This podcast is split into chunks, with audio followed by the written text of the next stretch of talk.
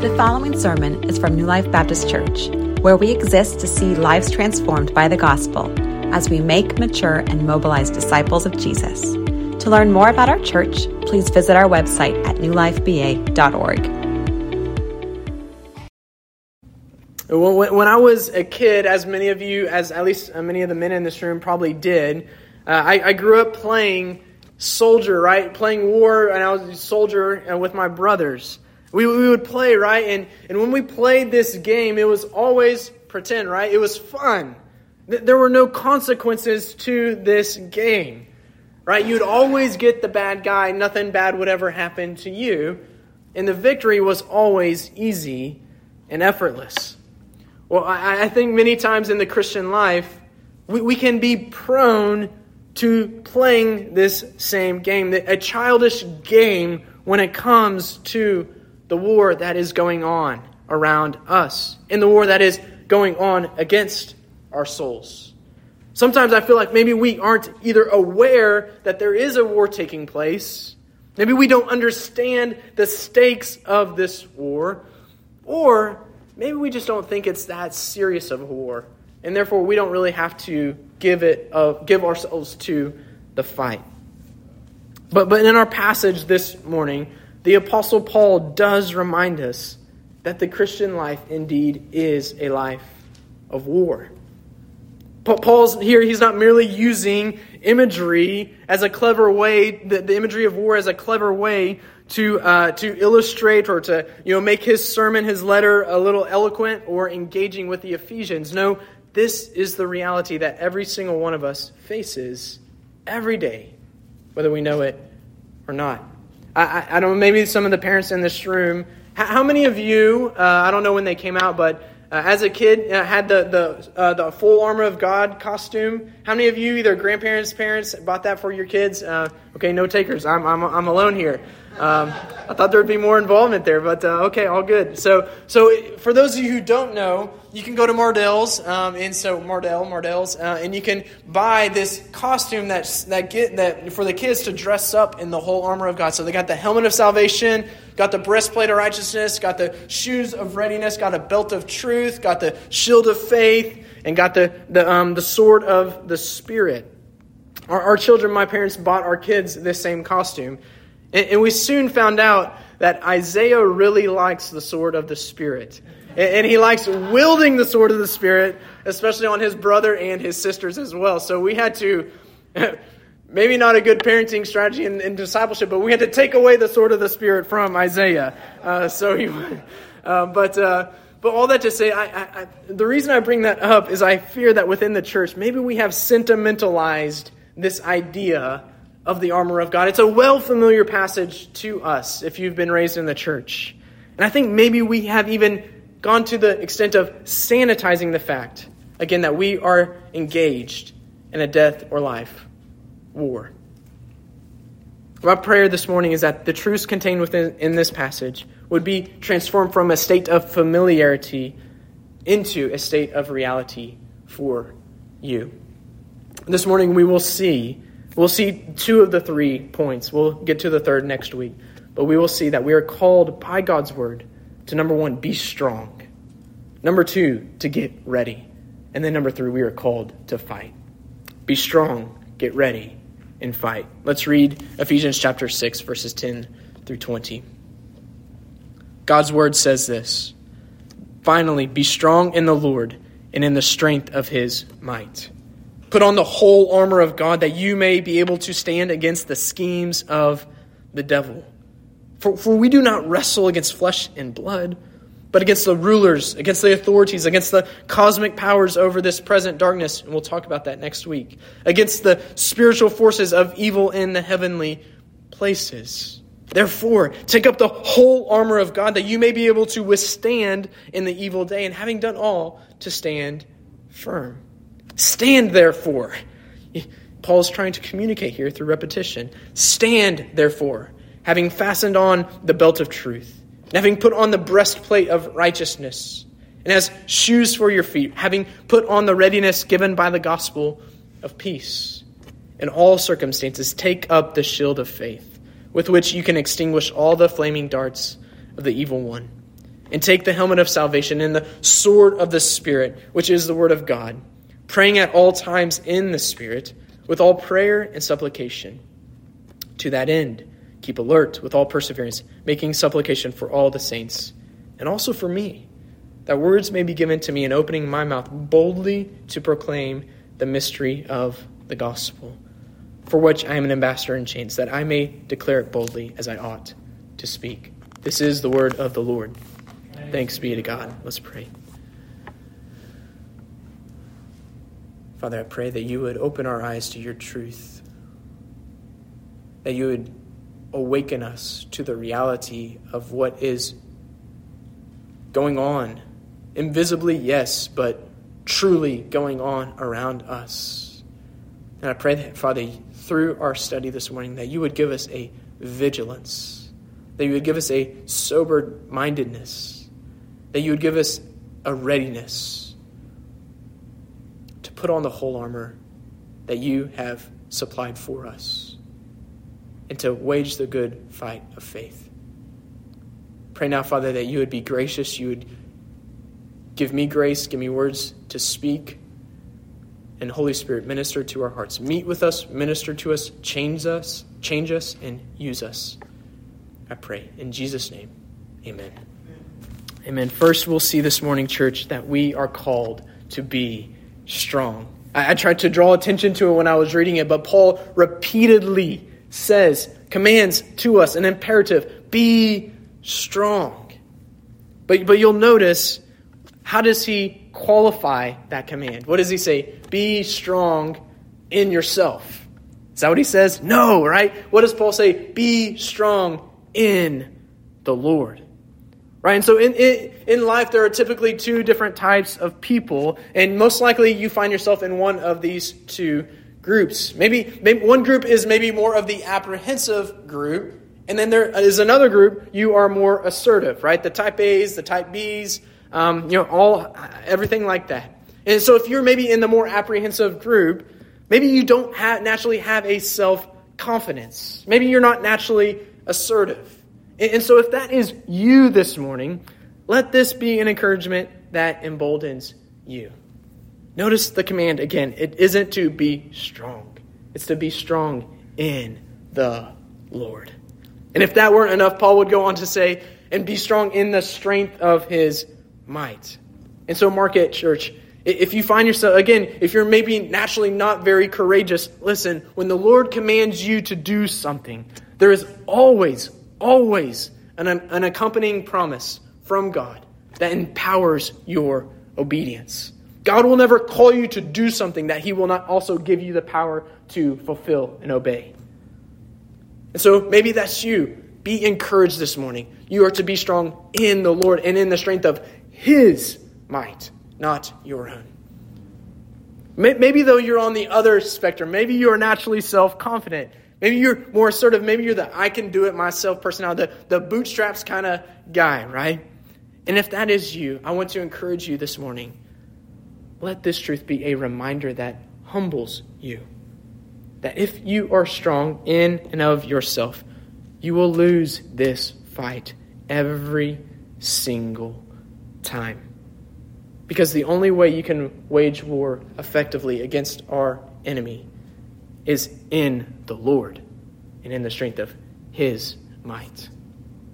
And to everyone in this room, our strength to fight this supernatural war, our strength, our power to overcome sin in our life, our ability to be effective in the work of the Lord. It cannot, it does not, it will not come from within you. It must come from above. It must come from the Lord. And so, right now, some of you may be entrenched in a sin struggle right now. Or maybe you know of someone who is, and this will affect how you counsel them through it. Right? No one else may know. You might be hiding it well from other people, but it's ever present between you and the Lord. Or maybe others of you, maybe you're struggling relationally in some capacity. Maybe it's your marriage, maybe it's with your children, maybe it's a strained coworker relationship, whatever it might be. And, and, yet, maybe you're just trying to dig deeper and deeper, trying to find the strength to fix it on your own. You can't do it. You can't do it on your own. You must, you must, you must wholly cast yourself onto the Lord. Divide, d- divest yourself of any self trust and confess your absolute reliance on the Lord. Be strong, not in yourself, but be strong in the Lord. And listen, we cannot be strong in the Lord until we are weak in and of ourselves. We must first recognize our own impotence for this battle, for this war we are engaged in, before we can experience the empowering grace of God within our own lives. And so we'll get there next week, but that's why, church, we cannot separate the command in verses 10 and 13. We cannot separate that from the command in verse 18. You'll notice with me, verse 18, what does Paul say? He says, praying at all times in the Spirit, with all prayer and supplication. The only way we can become strong in the Lord is by becoming more constant in prayer. We have be strong in the Lord. But the way we do that, church, is by casting ourselves entirely reliant upon the Lord for His grace, for His strength, and for His empowering work, His Holy Spirit who lives within us. Be strong. Be strong in the Lord. But also, Paul tells us this morning that we're to get ready. Not only to strengthen, be strengthened, but to get ready. And you will see that in verses 11 and 13 through 17. And notice what Paul says here. He says, Put on the whole armor of God. And, so we have six different pieces of this armor in verses 13 through 17. And it, it's not an a la carte kind of option, right? I'll take this, I'll leave that one. You know, I, I really like the, the, the, breastplate of righteousness, but, you know, the shoes of readiness to, to make known the gospel of peace, like, I'll, I'll cast that one to the side for now. No, it's not an a la carte, it's all or nothing kind of armor. We are to be clothed head to toe in the whole armor of God if we are to endure and overcome the schemes of the devil. Because listen, make no mistake, he hates you. The devil, he hates you. He's always and he's actively on the hunt to kill, to steal, and to destroy you. And so if you go into this battle, if you go into this fight without your armor from the Lord, listen, he will win every single time. He wants your ruin and your destruction. Right? Maybe, maybe an example is, right, if you're called up to go into war and, and you think, oh, no big deal, like, I'm sure nothing bad will happen to me, and you leave behind your Kevlar and your weapon. That, that's foolish. That's asinine. But what, what, that, what that reality is what happens for many people throughout their days in the Christian life. You leave your Kevlar, you leave your weapon behind as you go into this war. Or maybe an, another analogy. Maybe, maybe you're just completely, maybe, and many of us are just oblivious to this, right? Maybe that, that would be something similar to living in Ukraine right now and just going about your days as if nothing is happening around you. Again, that's foolish. It's unwise. We have to be aware and we have to arm ourselves in the full armor of God. I know, I know there's a saying, right? Ignorance is bliss. But in this war that we are engaged in, be sure of this ignorance is not bliss, ignorance is death. We must become sobered to the reality of the war we are engaged in. It, if it is a spiritual battle, and it is, then we must equip ourselves with spiritual armor and with spiritual weaponry. That's why we put on the whole armor of God. And so before we go through the each one, and we'll get through three of them this morning. Uh, we'll get well, that's to, that's to get you back here next week. So uh, so we'll go through the final three, but we'll go through three of them this morning. But before we go through each one, notice whose armor it is that we're putting on. it, it, it is a simple, right? It's a simple observation, but incredibly powerful. We are putting on God's very own armor. Right? Every year, uh, the United States Department of Defense, this kind of shocked me. Uh, they spend about $100 billion every single year on research and development. I mean, I don't, we don't even have a frame of reference for what a million dollars, what a billion is, much less a hundred. Um, but they spend $100 billion every year on research and development for new cutting edge weaponry right? They, they, they spend billions of dollars trying to find new ways to gain and to maintain the upper hand against other militaries around the world. But listen, church, we, I have good news for you this morning. We don't have to constantly iterate. our armor that God has given us, it has been tried and true, battle tested, and it has been hand selected by the omnipotent and sovereign God of the universe because it's his very own armor. So we can know that when we put on this armor, this whole armor of God, we will, we will be protected against the schemes Although it doesn't mean that nothing, no suffering will ever take place in our life. That will happen. Uh, the, Peter, in his epistle, he says, suffering is to be expected as Christians. So that doesn't mean that bad things won't happen to us, but what it does mean is that God will preserve us. God will keep us through the difficulty we face in life. So we're protected against the schemes of the devil, but then also we're able to go on the offense to push back darkness and to advance God's kingdom. And so, since this is God's armor, Paul uses imagery from the Old Testament that describes God as a warrior king outfitted in the same armor. And so, as we go through, I'll share an Old Testament passage uh, where, where, Paul is pulling from, uh, speaking of the types of armament that we have in the Lord. First, let's see the belt of truth. And so, speaking of the coming Messiah, Isaiah prophesied this in Isaiah 11, verse 5. He says, Righteousness shall be the belt of his waist, and faithfulness, but that word faithfulness can also be translated as truth, it shall be the belt of his loins. And so, this for the Roman soldier, this belt that would go around them, it was usually made of leather. And this soldier's belt was essential, right? Because it held together the tunic and also it secured the soldier's sword. It ensured that he was unimpeded when he went marching. And so he, as he buckled it on, it gave him a sense of hidden strength and confidence, right? It wasn't the offensive weapon, but it's what held everything together. Save that for a little bit. So, from the very beginning, church, the devil has been known as the father of lies. And so, listen, only the truth of God's word can dispel the, de- the devil's lies, and only the truth of God's word can set us free. Jesus said in John chapter 8, If you abide in my word, and if you are truly my disciples, and you will know the truth, and what? The truth will set you free. So, this is why we must give ourselves to serious study of Scripture. This is why we're going through, as a church, a two year Bible reading plan throughout the Bible. We, we, we want to give ourselves to the serious study of Scripture because through truth, and through our obedience, our submission to the truth, that we find freedom in life. We must abide in the words of our Lord, and we must meditate upon His truth day and night. Right, right now, we live in a day and age of extreme relativism, right? Where, absolute truth, where absolute truth it's rejected and personalized truth is celebrated. What do I mean by personalized truth? Well, I, have had a lot of discussions with people in sharing the gospel and I've heard this response many times well, that's great, but that's your truth. That's your truth. That's not my truth.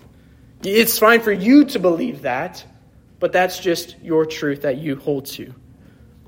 But make, make no mistake, there, there is no such thing as your truth and my truth. There's only one such thing as the truth.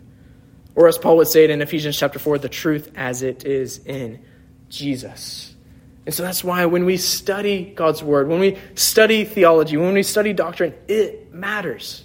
We are to be a people of truth because we are to be a people of the book.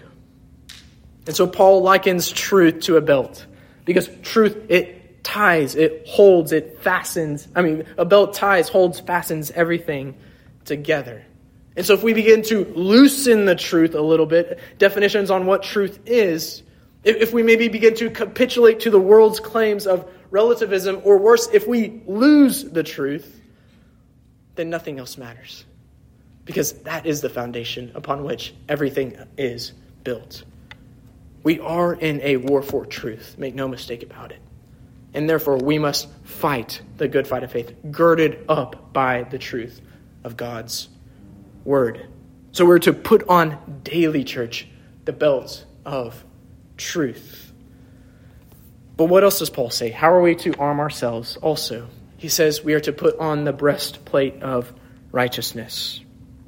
And in Isaiah chapter 59, it, it, Isaiah speaks of God putting on righteousness as a breastplate. And so again, when, when, when we read the Bible, when we're, especially the New Testament, we're to read the New Testament in light of the Old Testament. They're, they're not disconnected from one another. The New Testament is the fulfillment of the Old. And so maybe I know when, you, when we're reading through our two-year Bible reading plan, some of you maybe you're sludging through the Old Testament. But listen, when you understand the Old Testament better, you will understand the New Testament better. It is one story that God has been writing from before the foundation of the world, and it's about his work of salvation among all peoples in this world. And so the Old Testament helps us to read the New Testament better. Wasn't in my manuscript, but uh, um, but but why does Paul say uh, Isaiah 59? Right, God putting on the righteousness as a breastplate. And so I, I believe that Paul here, he's speaking both to, and I'm going to throw out a word, but hang with me. I'm going to define the word, so hang with me. I think Paul is speaking both here to the imputed righteousness of Jesus and also to a way of righteous living in the Christian life. And so, what that, what's that big fancy theological word, imputed righteousness? What does that mean? All that means Imputed means something is counted towards something else. Something is reckoned. Something is placed on another. And so when we say the imputed righteousness of Jesus, it means that when Christ died for our sins, listen, our sins were reckoned, our sins were counted, and our sins were placed upon Jesus Christ. And so because he bore the punishment in full for our sin, this is the good news, church. Not only was our sins imputed onto Jesus, his righteousness is now counted, reckoned, placed upon us as well. His righteousness is now our righteousness. And so through the cross, the King of glory, he took our tattered, our filthy, our soiled, our sin soiled rags of sin, and he placed them on his perfect self. And he took his pure and his spotless robe of righteousness and if you are trusting in Jesus this morning, He has placed His robes of righteousness on your shoulders. You're covered in His perfect righteousness, such that now, when you stand before a holy, omnipotent God, all He sees when you stand before Him is Jesus. Wherever you might find yourself this morning, whether you are a Christian or whether you might still not yet be a Christian and, the Bible says you're still dead in your sin, wherever you might be, hear me, your only hope this morning is the righteousness of Jesus Christ. And so, with everything within me, I say this morning cling to Christ.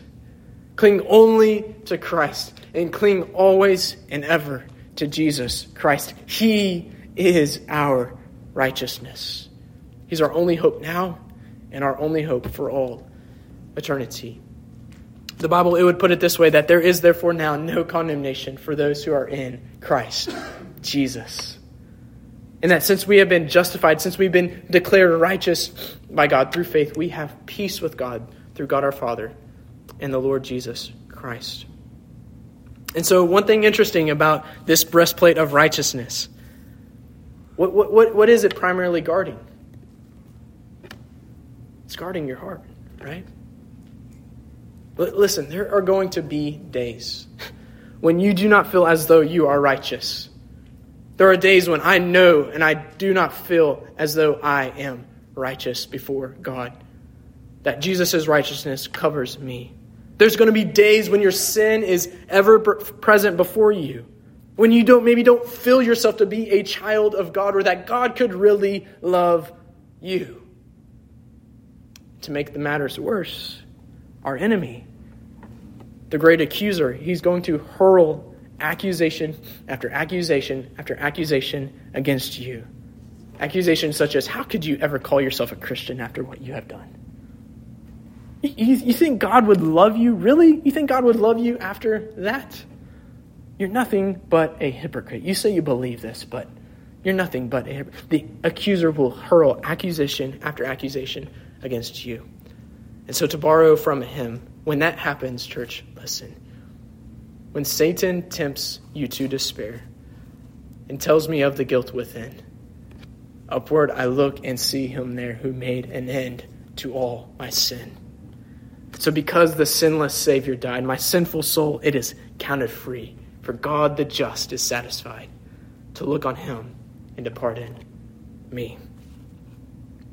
Martin Luther, he once said, he said this When the devil throws your sins in your face and declares that you deserve death and hell, you tell him this I admit that I deserve death and hell. What of it? For I know one who suffered and made satisfaction on my behalf. His name is Jesus Christ, Son of God. And where he is, there I shall be also.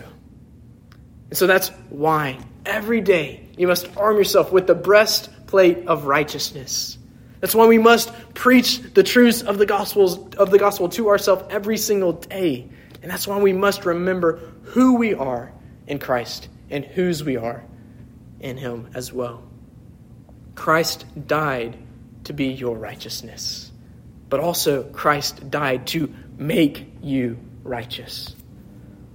Elsewhere, the, uh, the Apostle Paul, he would say, What then shall we say? Are we to continue in sin that grace may abound? Now that we are clothed in the righteousness of Jesus, do we, we get to just live however we would want to live?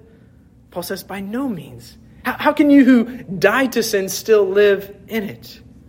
And, and someone once said this they said that the completeness of pardon for past offense and the integrity of character that belong to the justified life, they're to be woven together into an impenetrable armor. We are righteous in Jesus. Therefore, we are to live righteous lives in Him. Christ is our righteousness, and we are to be righteous in Him in our lives. The breastplate of righteousness, it guards us against the frontal assaults of the enemy. And then finally, the, the, the final armor we'll look at this morning is the shoes of readiness. Verse 15, Paul says, And as shoes for your feet, having put on the readiness given by the gospel of peace. Isaiah 52, again, building on this Old Testament imagery, Isaiah says, How beautiful upon the mountains are the feet of him who brings good news. Now, anybody else in this room think it maybe a bit strange? Like we're talking this military equipment, and then Paul's talking about shoes here, right? At first, I was like, okay, that, that seems a bit a bit of an outlier among all of these things. But, but it's interesting, right? The, the shoes that Roman soldiers would wear into battle, they were made of leather. They're, they're left the, they left the toes open and free, and there were heavy studded soles on the bottom.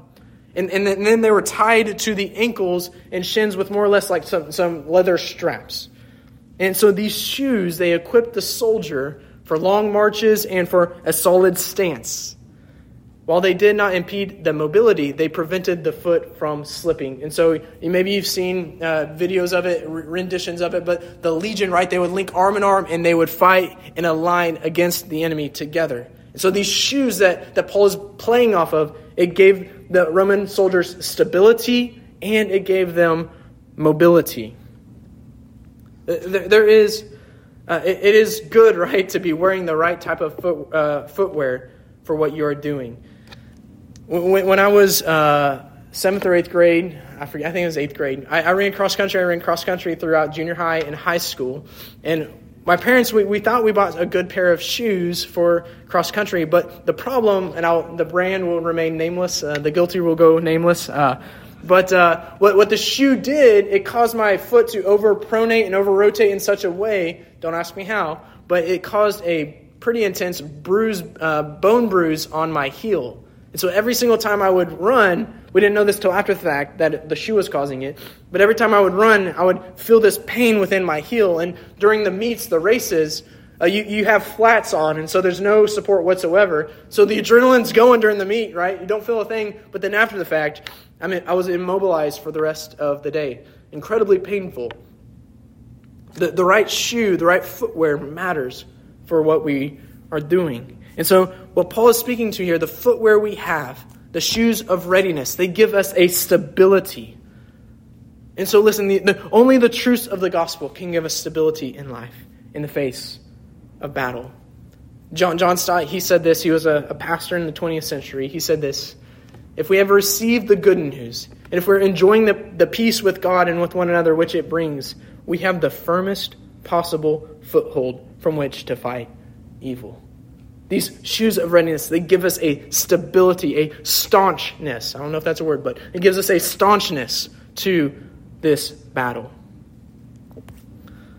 We, we are to strap on the shoes of readiness because they give us stability to withstand the attacks of the enemy. But also, these shoes of readiness, they give us an ability, they, they make us mobile for the war. They're meant to give us mobility to go on the offensive. Romans chapter 10, and if you were here this past Wednesday, David walked through this passage. Romans chapter 10, it says, For everyone who calls on the name of the Lord will be saved. How will they call on him in whom they've not believed? And how, how are they to believe in him in whom they've never heard? And how are they to hear without someone preaching? And how, how are they to preach unless they are sent? And then Paul quotes here again Isaiah 52. He says, As it is written, How beautiful are the feet of those who preach good news.